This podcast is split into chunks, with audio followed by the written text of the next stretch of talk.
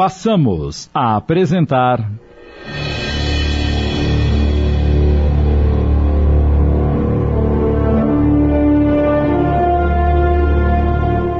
Reflexos do Passado, inspirado na obra de Cida Romagnoli Moraes, adaptação de Sidney Carbone.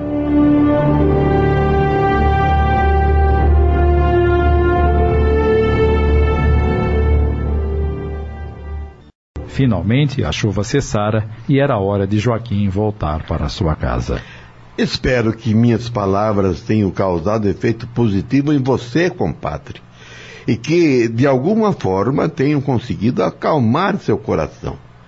Não fique remoendo o que aconteceu. Acredite, foi tudo para o seu bem. Você está cercado de bons espíritos que lhe querem proteger. Antes de ir embora, me responda uma pergunta, compadre. O que mais quer saber? Eu. Eu vou conseguir ver a minha Joaninha de novo? Deus é quem sabe, João. João acompanhou Joaquim até a charrete que estava parada embaixo de uma árvore e despediram-se com um abraço. Antes de voltar para o alojamento, o negro respirou fundo, olhou para o céu infinito e. Joaninha, apareça para mim outra vez. Tô com tanta saudade de você. Quando Joaninha desencarnou, foi amparada pelos pais que muito ajudaram na sua adaptação à nova realidade. Deles, recebeu todas as explicações sobre o ocorrido. Tomou conhecimento de dívidas que havia contraído com os envolvidos em sua morte e de suas filhas conseguira resgatar os seus débitos através do sofrimento atroz que antecedeu ao seu desencarne. Perdoou os que serviram de instrumento para sua expiação e, fortalecida, determinou-se a amparar João Eleutério, impedindo-o de cometer uma insanidade.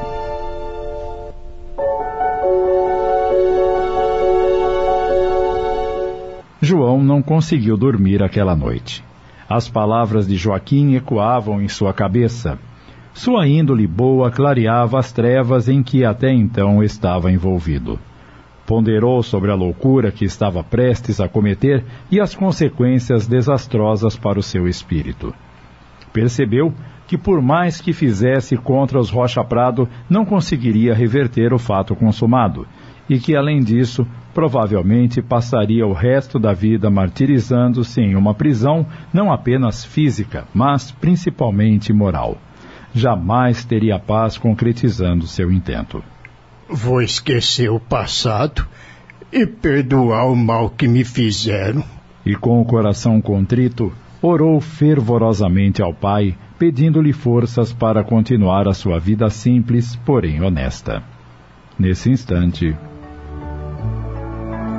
sem que ele percebesse, uma chuva de bênçãos caía em forma de pétalas de rosas multicoloridas. Suavemente, seu corpo dolorido pelo sofrimento moral foi ficando leve e ele adormeceu tranquilamente como há muito tempo não conseguia. Joaninha, em espírito, acariciou-lhe os cabelos, dizendo suavemente: Durma em paz, meu querido. Lá fora, na noite, fez-se um profundo silêncio. Era como se a natureza, por uns segundos, houvesse parado para sentir aquelas vibrações amorosas que envolviam o ambiente simples onde repousava o bom negro João Eleutério.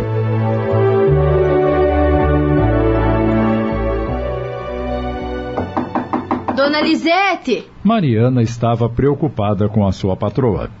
Estranhou que durante o café da manhã ela não pronunciara uma única palavra e logo a seguir foi para o quarto e trancou-se sem haver pedido para mandar selar o seu cavalo a fim de cavalgar pelos campos como era de praxe.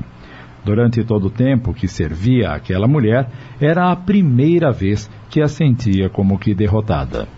Após alguns segundos que lhe pareceram horas, Lisete abriu a porta. O que quer, Mariana? Desculpe incomodar a senhora, dona Lisete, mas fiquei preocupada.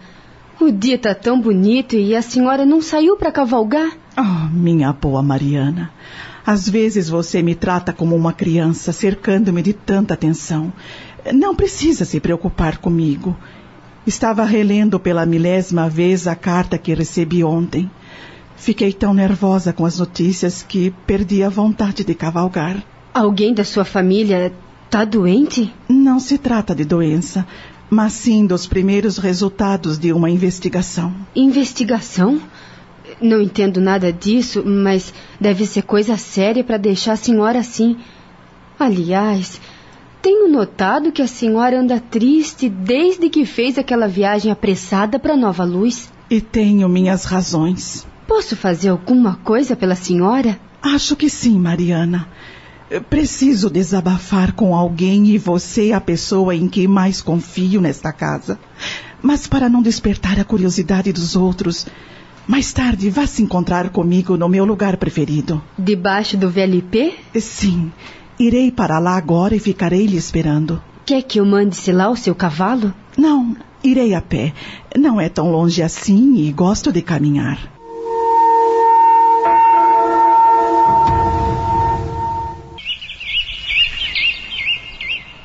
Já fazia uma hora que Lisete estava sentada ao pé da magnífica árvore, recostada suavemente em seu tronco, quando Mariana chegou. Desculpe a demora, dona Lisete, mas tive que dar umas ordens para Eunice.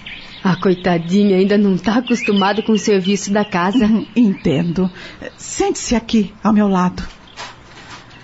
O que vou lhe contar é algo muito grave, Mariana. Prepare o seu espírito, pois é sobre o crime de Joaninha e suas filhas. Meu pai do céu, quando me lembro disso, sinto até um arrepio. Que coisa mais triste.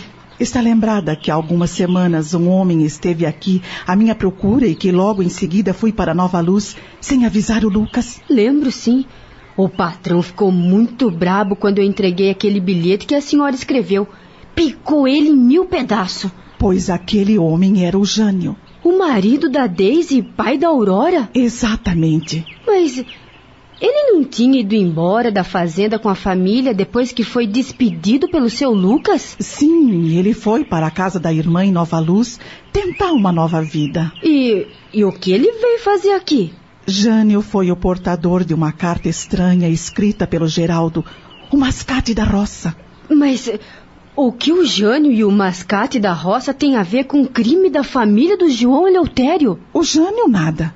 Apenas o desejo de se aproveitar de umas informações que obteve para se vingar de Lucas, por ter sido demitido.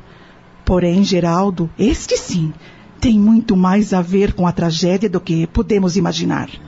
Como assim, dona Lisete? Pelo que se andou comentando por aí, o mascate da roça foi preso por ter sido acusado de roubo aqui na fazenda. Essa é realmente uma história intrigante, Mariana. Mas vamos aos fatos.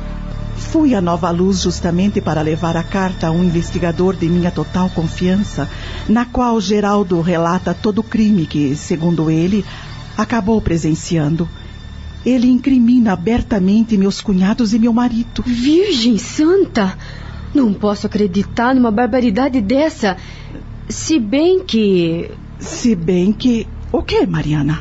Bem, sobre o seu Roberto e o seu Júlio, eu andei escutando alguns comentários.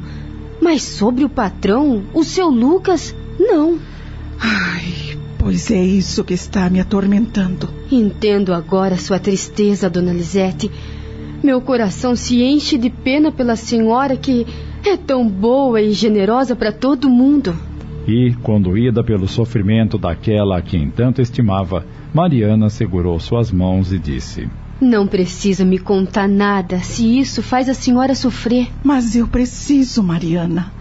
Tenho necessidade de botar para fora tudo o que venho guardando dentro de mim. Ainda mais agora que recebi algumas informações do investigador Antônio Miranda.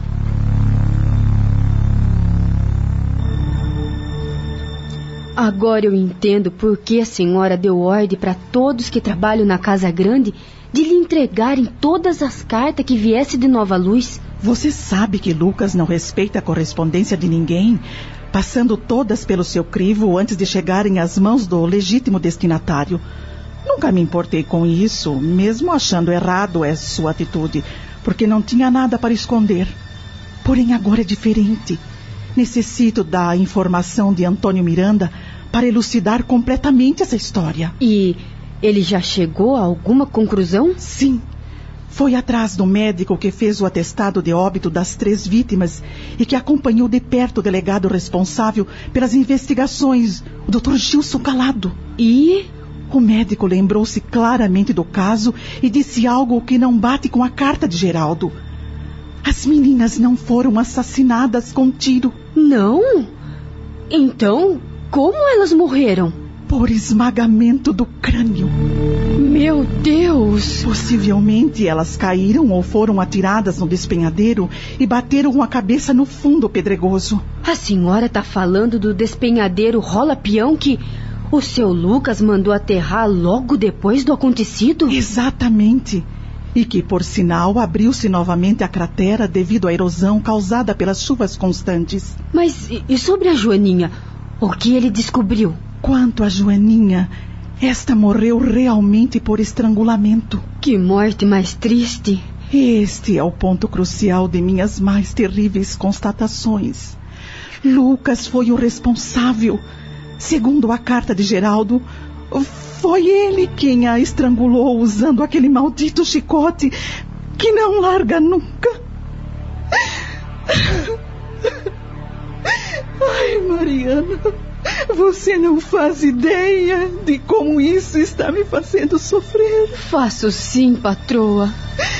É um tormento saber que meu marido, o homem a quem entreguei a minha vida, foi o responsável pela morte.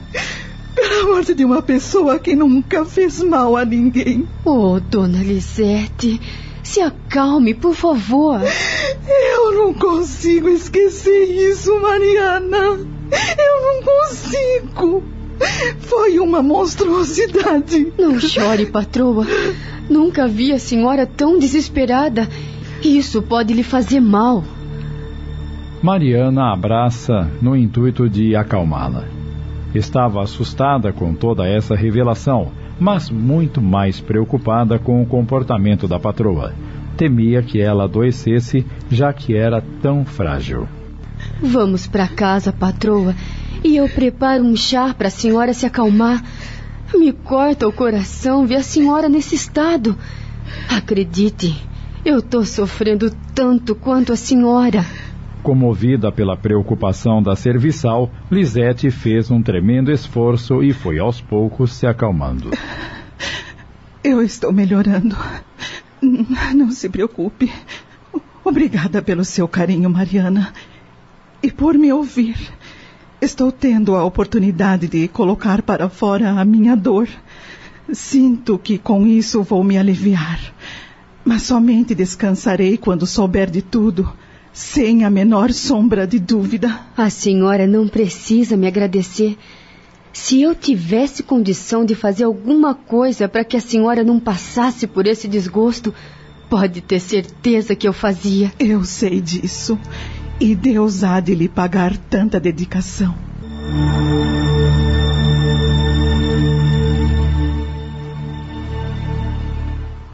Assim que chegou em casa, Lisete foi tomar um banho. Em seguida, arrumou-se e ficou à espera do marido e dos cunhados na sala, entretida com um bordado como sempre. Pouco antes do meio-dia,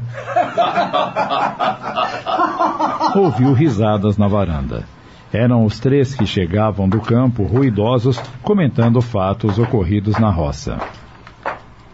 Mande vir o almoço, Lisete. Estamos mortos de fome. Roberto e Júlio acomodaram-se à mesa, enquanto Lisete acercou-se do marido, dizendo que precisava lhe pedir um favor. Os irmãos, irônicos como sempre, não perderam a oportunidade de fazer uma piadinha. Vê lá o que vai pedir, hein, cunhadinha? Se for para dar umas voltas em Nova Luz, sozinha, duvido que terá autorização. Lucas voltou-se para os irmãos, fuzilando-os com o olhar, e já ia lhes passar uma reprimenda. Mas Deixe eles, Lucas, e venha até a varanda comigo, por favor. Contrariado, ele a acompanhou. Assim que chegaram. O que você quer, afinal? Que não traga o João Eleutério para cá. Deixe ele na fazenda de Equitibá por mais uns tempos. E posso saber a razão desse pedido? Acabamos de apresentar.